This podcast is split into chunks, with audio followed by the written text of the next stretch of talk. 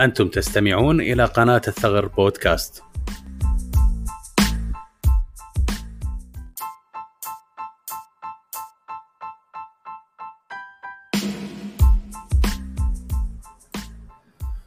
حلقات منوعة في مختلف المجالات الثقافية والعلمية والتقنية.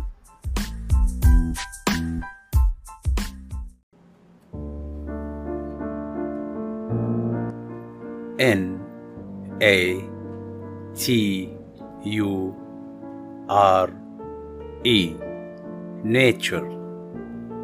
Nature is a beautiful gift wrapped in wonder to all living beings on the earth. Likewise, the ability to express ourselves is the gifts of Allah to humans. We can express our emotions, ideas, and thoughts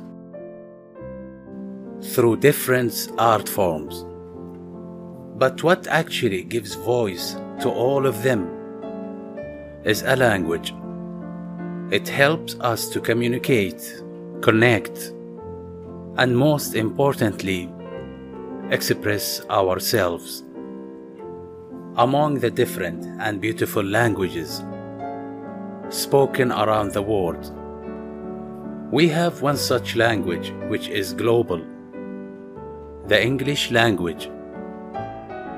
On this day of 23rd April, we presenting to you the celebration of the global language, English. Through this episode, we want to express our care for nature and our gratitude to all the Corona warriors and pray for everyone. Let's now begin.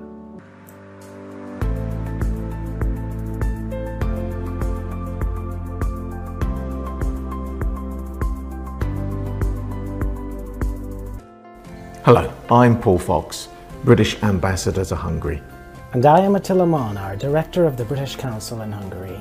We came together today to mark the 23rd of April, which has been the UN English Language Day since 2010. On this special day, we would like to share with you our selection of English neologisms, some brand new words that have been created during the COVID-19 pandemic. Indeed, coronavirus has led to an explosion of new words and phrases, both in English and in other languages. This new vocabulary helps us make sense of the changes that have suddenly become part of our everyday lives.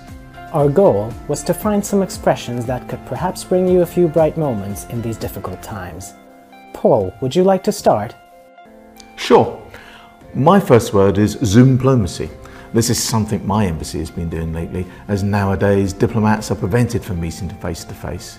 Instead, we see each other online and organise our conferences and our meetings on various online platforms, such as Zoom, for example. You have a very cute colleague, Paul.